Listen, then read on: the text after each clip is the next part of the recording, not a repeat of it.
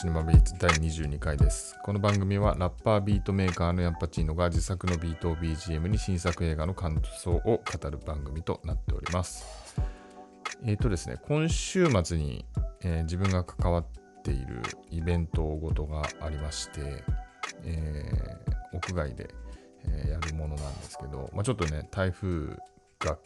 直撃しそうというニュースを先ほど数時間前に見て不安になってますけども、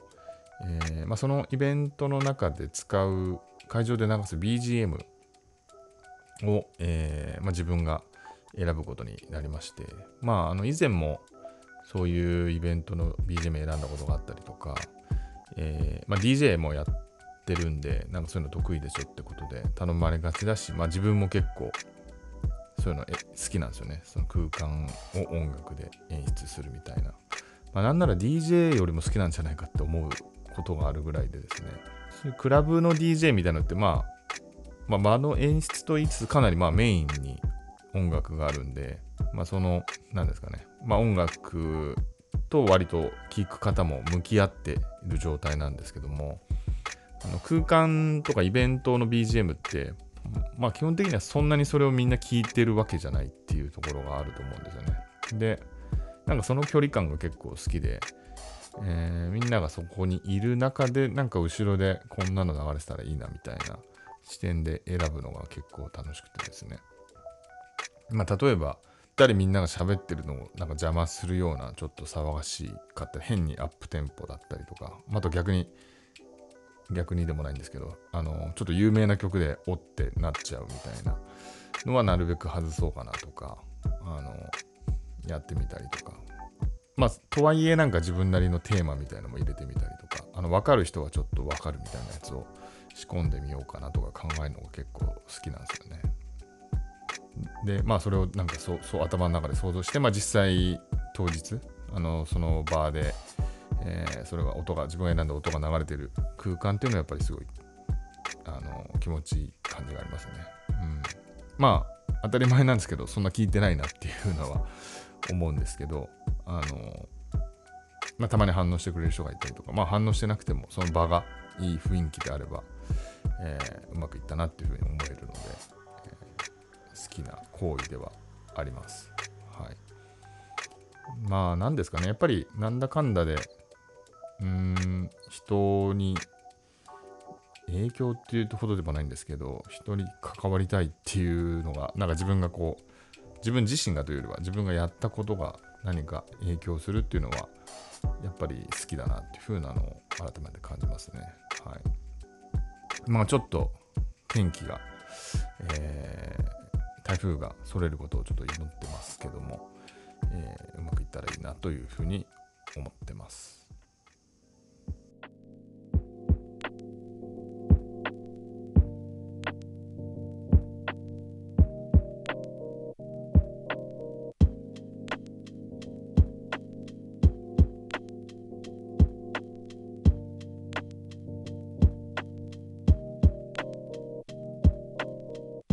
はい、映画コーナーです。今回取り上げるのは LA コールドケースという映画です。この映画はジョニー・デップとフォレスト・ウィティカーが共演し、人気ラッパーのトゥーパックとノートリアス B.I.G が殺害された未解決事件を題材に描いたクライムサスペンス。1997年3月、人気絶頂期にいたラッパーのノートリアス B.I.G が何者かによって射殺されるという事件が起こった。当時その捜査を担当した元ロサンゼルス市警察の刑事ラッセル・プールは事件発生から18年が過ぎた現在も執念深く真相を追い続けていた。そんなある日、事件を独自に調査していた記者ジャックがプールの元を訪ねる。2人は手を組み複雑に絡み合った事件の真相に迫るがということ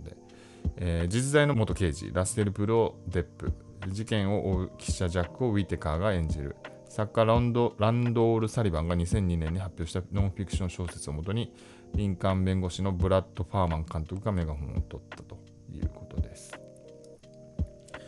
で、ラッパーとか私も言ってるぐらいヒップホップは好きなので、当然、この事件のことも知ってますし、それもあって見たっていうところもあるんですけど、ただ、この事件を元にした映画とかドキュメンタリーとかって結構たくさんあるんですけど、あんまりそれ自分は見てなくて、ちょっとこの後をちょっと説明したいんですけど、今回見た理由はなんかそれだけじゃなさそうな感じがした、特にそのジョニー・デップが主演なのでなんか少し開かれた映画なのかなっていうところを期待して、見たという感じで、実際映画自体ももちろんこの事件のことを知っていると分かりやすい、結構登場人物が多いんでそこはもしかしたら混乱する人もいるのかもしれないんですけど、その事件のそれぞれの人たちにむちゃくちゃフォーカスを当ててるというよりはあくまで、それは題材で、それを、テーマにそのジョニー・デップやフォレスト・ウィテカが、真相を追い求める姿とか、その真相の背景にある、闇というか、そういうものを描いているので、そこに関してそのヒップホップの有名な事件に関して知らなくても楽しめる映画だというふうには思っています。なんですけど、せっかく、なのでちょっとこの東西抗争から始まった事件について説明したいと思うんですけど、自分が、認識している範囲で説明したいんですけど、ヒップホップの始まりはニューヨークのブロンクスで1970年代に始まっていて、なので、最初はその東海岸ですよね。で、盛り上がったカルチャーでしたというところもあったんですけど、1980年代には、LA で、特に NWA というグループ、ドクター・ドレとかも所属してたグループですけどが、人気になって、西海岸でのヒップホップっていうのが、盛り上がり始めたっていうところですね。この辺NWA に関してはストレイトアウトコンプトンっていう2015年の映画で、かなり、はっきり描かれてるんで、見ていただけたらと思うんですけど、そうですね、そうやって東と西みたいな感じで盛り上がりがある時代が結構続いていて、その中でも、西海岸に関しては、さっき言ったドクター・ドレが独立して、あとスヌープ・ドギー・ドッグでしたけど最初と、あとオーナーにシュグナイトという、悪名高い、元ギャングというか常にギャングなのかもしれないんですけど、そういうレーベルオーナーがいる、デスローというグループに2パックが、引き抜かれてですね、2パックがとにかく大人気になるんですよね。大スターとして、注目されたっていうのがあり、一方で東海岸は、ノートリアス B.I.G、通称ビギーが、パフダディ、今なんて名前なんだろう、パフダディ P.D.Dとか今いろいろありましたけど、当時パフダディ、プロデューサーですねに、見つけられて、ビギーも、大人気になるっていう、その2人のスターがいた時代で、当時僕あんまり、そこまでその東西抗争と呼ばれるものに注目してなかったので結構後追いなんですけど、さっきちょっと言ったそのシュグナイト、そのデスローのオーナーが割と結構煽ってたような感じもあったのかなっていう風なところがありますね。ちょっと面白いのがパフダディって、プロデューサーなんですけど、大体そのラッパーの MV ミュージックビデオとかに登場してるんで、割とそれをいじったりとかですね、そういうみんなが集まってるアワードみたいなとこでいうようなことをやったりとか、そういうのやられたくないんだったらうちんとこ来いみたいな言ったりとかですね、そういう煽りがあったりとかして結構バチバチな状態になり、ファンもそれに、乗っかるような人たちもいたのかなっていう、その当時の、日本からなんで全く分かんなかったですけど私は、そういうことがあったという中で、そういう過熱する中で、1996年に2パックがラスベガスで撃たれて死亡してしまうんですけど、それの裏の犯人がノートリアス B.I.G じゃないかっていう噂されて、今回のこの映画でもフォレスト・ウィテカーが演じるジャック・ジョンソンという記者がそういう記事を書いてたっていうことを反省してるっていう、場面が出てくるんですけど、まあでもただ当時はそういう風な噂が出ちゃって、ソースマガジンっていうヒップホップの有名な雑誌とかでも、なんかそういうのを煽るような、見出しとかもあったりとかして、中で今度は翌年ですよね、半年後ぐらいにノトリアス B.I.G. が、銃殺されるということで、まあ、これは、誰がやったんだっていう、まあ、結果的に両方とも、犯人がわからない状態、っていうところが、まあ、一応続いているっていうのが、この事件についてではあります。はい、でまあまあ、自分があんまりこの件にあんま興味ないかったっていうのはもちろん90年代のヒップホップ好きだったんですけど、特に彼ら2人が出始めた、まあ、90年代後半は、割とそのメジャーなヒップホップに自分があんまり興味がなくなってた時期で、っていうのもニューヨークとかだと今度は、まあ、その特にまあビギー、そのパフダディが出てかなりヒップホップがポップスフィールドに入ってきたような時代だったんですけど、まあ、もしかしたら西海岸のデスローもそうだったかもしれないですけど、で一方でそのアンダーグラウンドのヒップホップみたいなのも盛り上がってて、ニューヨークのローカスっていうアンダーグラウンドなレーベルがありまして、モスデフっていうラッパーとかタリブクエリとか、あと、まあ、エミネムの初期が所属してたところがローカスなんですけど、まあ、そこら辺の、まあ、割とまあストイックな感じっていうのが当時の自分のムードには合ってたりとかですね、あとまあ UK のヒップホップみたいなのも結構興味、まあ、盛り上がってきてたりとか、まあ、ヨーロッパ全般ですね、のヒップホップのレコードとか買って DJ してたりしてたんで、なんかあんまりそのメジャーなヒップホップ興味なかったんで、あんまり2人に対して思い入れがない、まあ、もちろんクラブとか行ったらかかってたこともあって聞いてたと思うんですけど、まあ、そんな困難もあってですね、個人的にはあんまりその2つの事件に対して興味がなかったっていう感じではあるんですよね。まあそのなんですかね、その音楽のその東西で実際にその殺し合いまで行くっていう対立まで行くっていうのもちょっと、まあ、冷めた目で見てたというかですね、まあ嫌だなっていう感じがちょっとあった。まあみんなそれはみんなそうだと思うんですけど、なんであんまりそこに対して興味がなくて、まあ、自分はどっちかというともう少し純粋に音楽として聴くっていう方に、興味がいってたなっていう感じがしますね。はい、ただまあちょうど去年とかノートリアス B.I.G. の、ネットフリックスのドキュメンタリーとかやっててですね、まあ、彼がいかにしてその、まあ、ドラッグディーラーを、まあ、やるしかないような状況から、まあ、ラップのとか音楽で、見出されて、そこから抜けようとしてきたかってとこだったり、まあ、母親との関係、だったり、まあ、そういう人柄の部分がちょっと分かったりとかして、まあ、ちょうど興味も湧いてたとこだったので、すごいいいタイミングだったかなというふうには思っています。はい。で、まあちょっと長々と、語ってきたんですけど、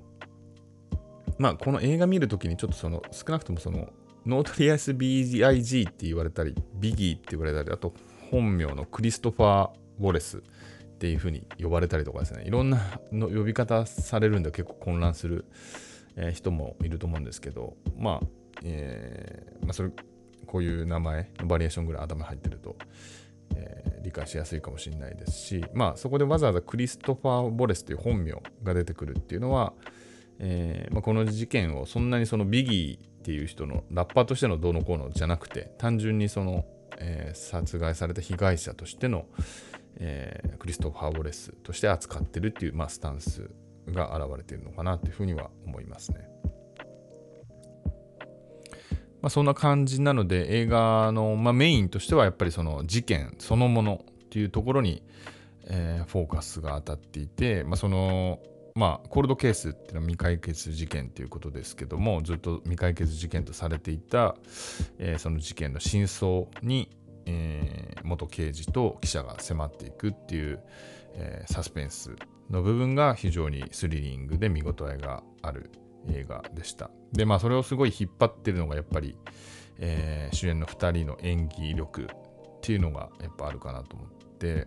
まあ、いわゆるバディものっていうふうにも言えると思うんですけど、まあ、2人のやり取り、特に MC ハマーが突然登場する部分のやり取りがむちゃくちゃ最高なので、まあ、これはちょっと見てほしいなってところですね。はい。なんかそのギャグというか、そういうひねりの入れ方の温度感がむっちゃかっこいい感じでしたね。はい。で、まあ、ジョニー・デップ最近水俣とか、割とシリアスな役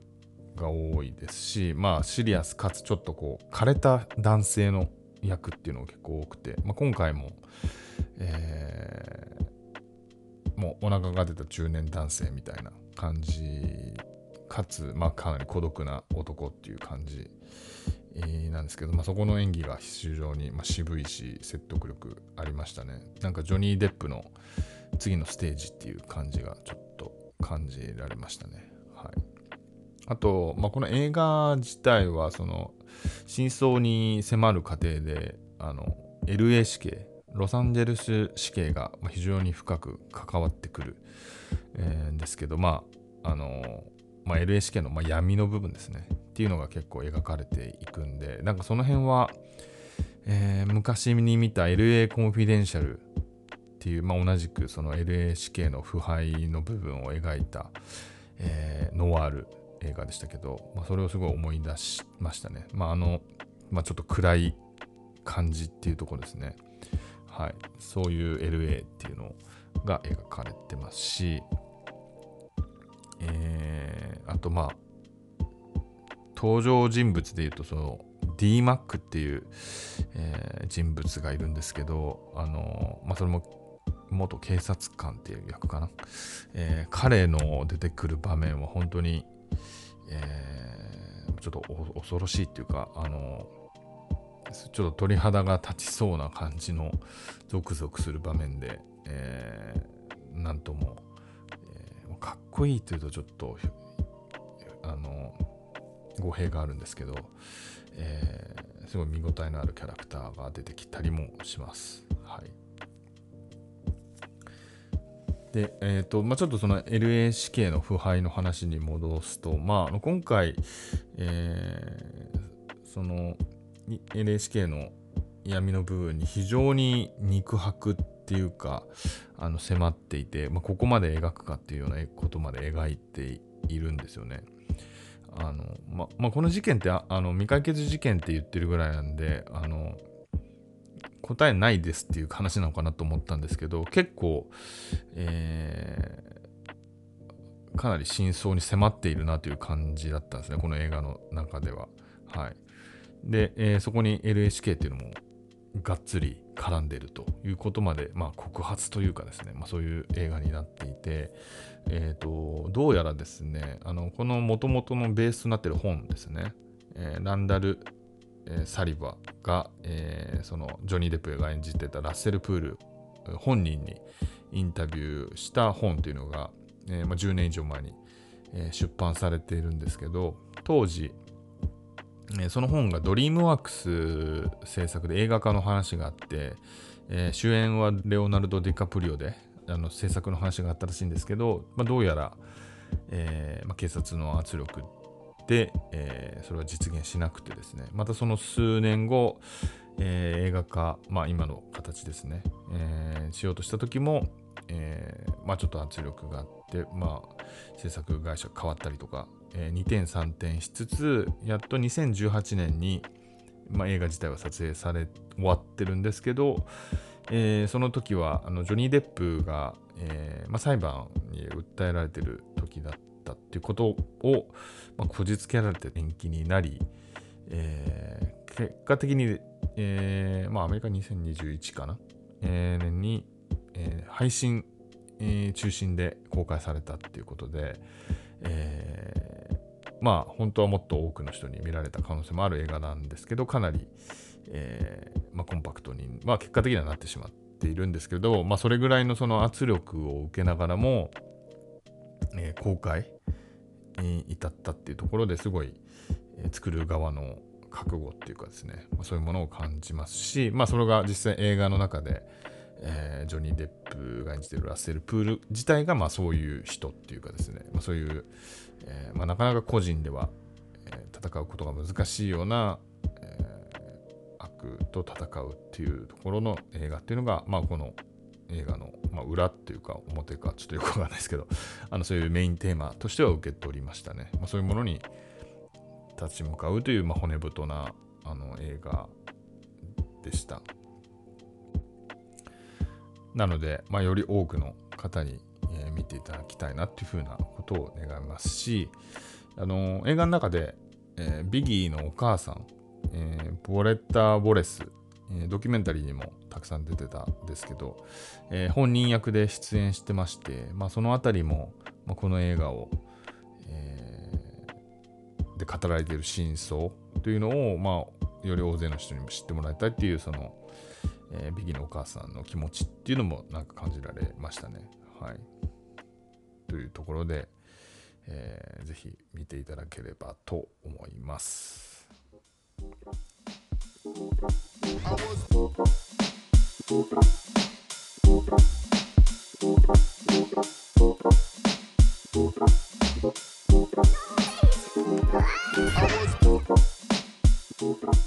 はい、エンディングです。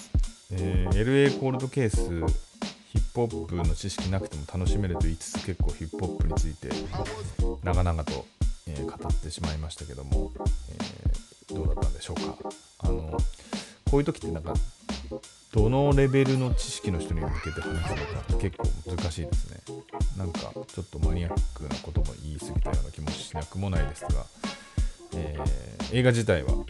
知らなくても楽しめるっていうのはちょっと申しときたいなというふうに思います。で、久々にちょっと改めてメールの受付について、話したいと思うんですけど、概要欄に、アドレス書いてあるんですが、一応読み上げると、ヤンパチーノ@gmail.com、yanpacheno@gmail.com で、感想やですね、まあ、番組の感想じゃなくて映画の感想でもいいですし、まあ、何でもいいので、送ってもらえたら嬉しいなというふうに思います。はい、というわけで、また来週8時にお会いしましょう。さよなら。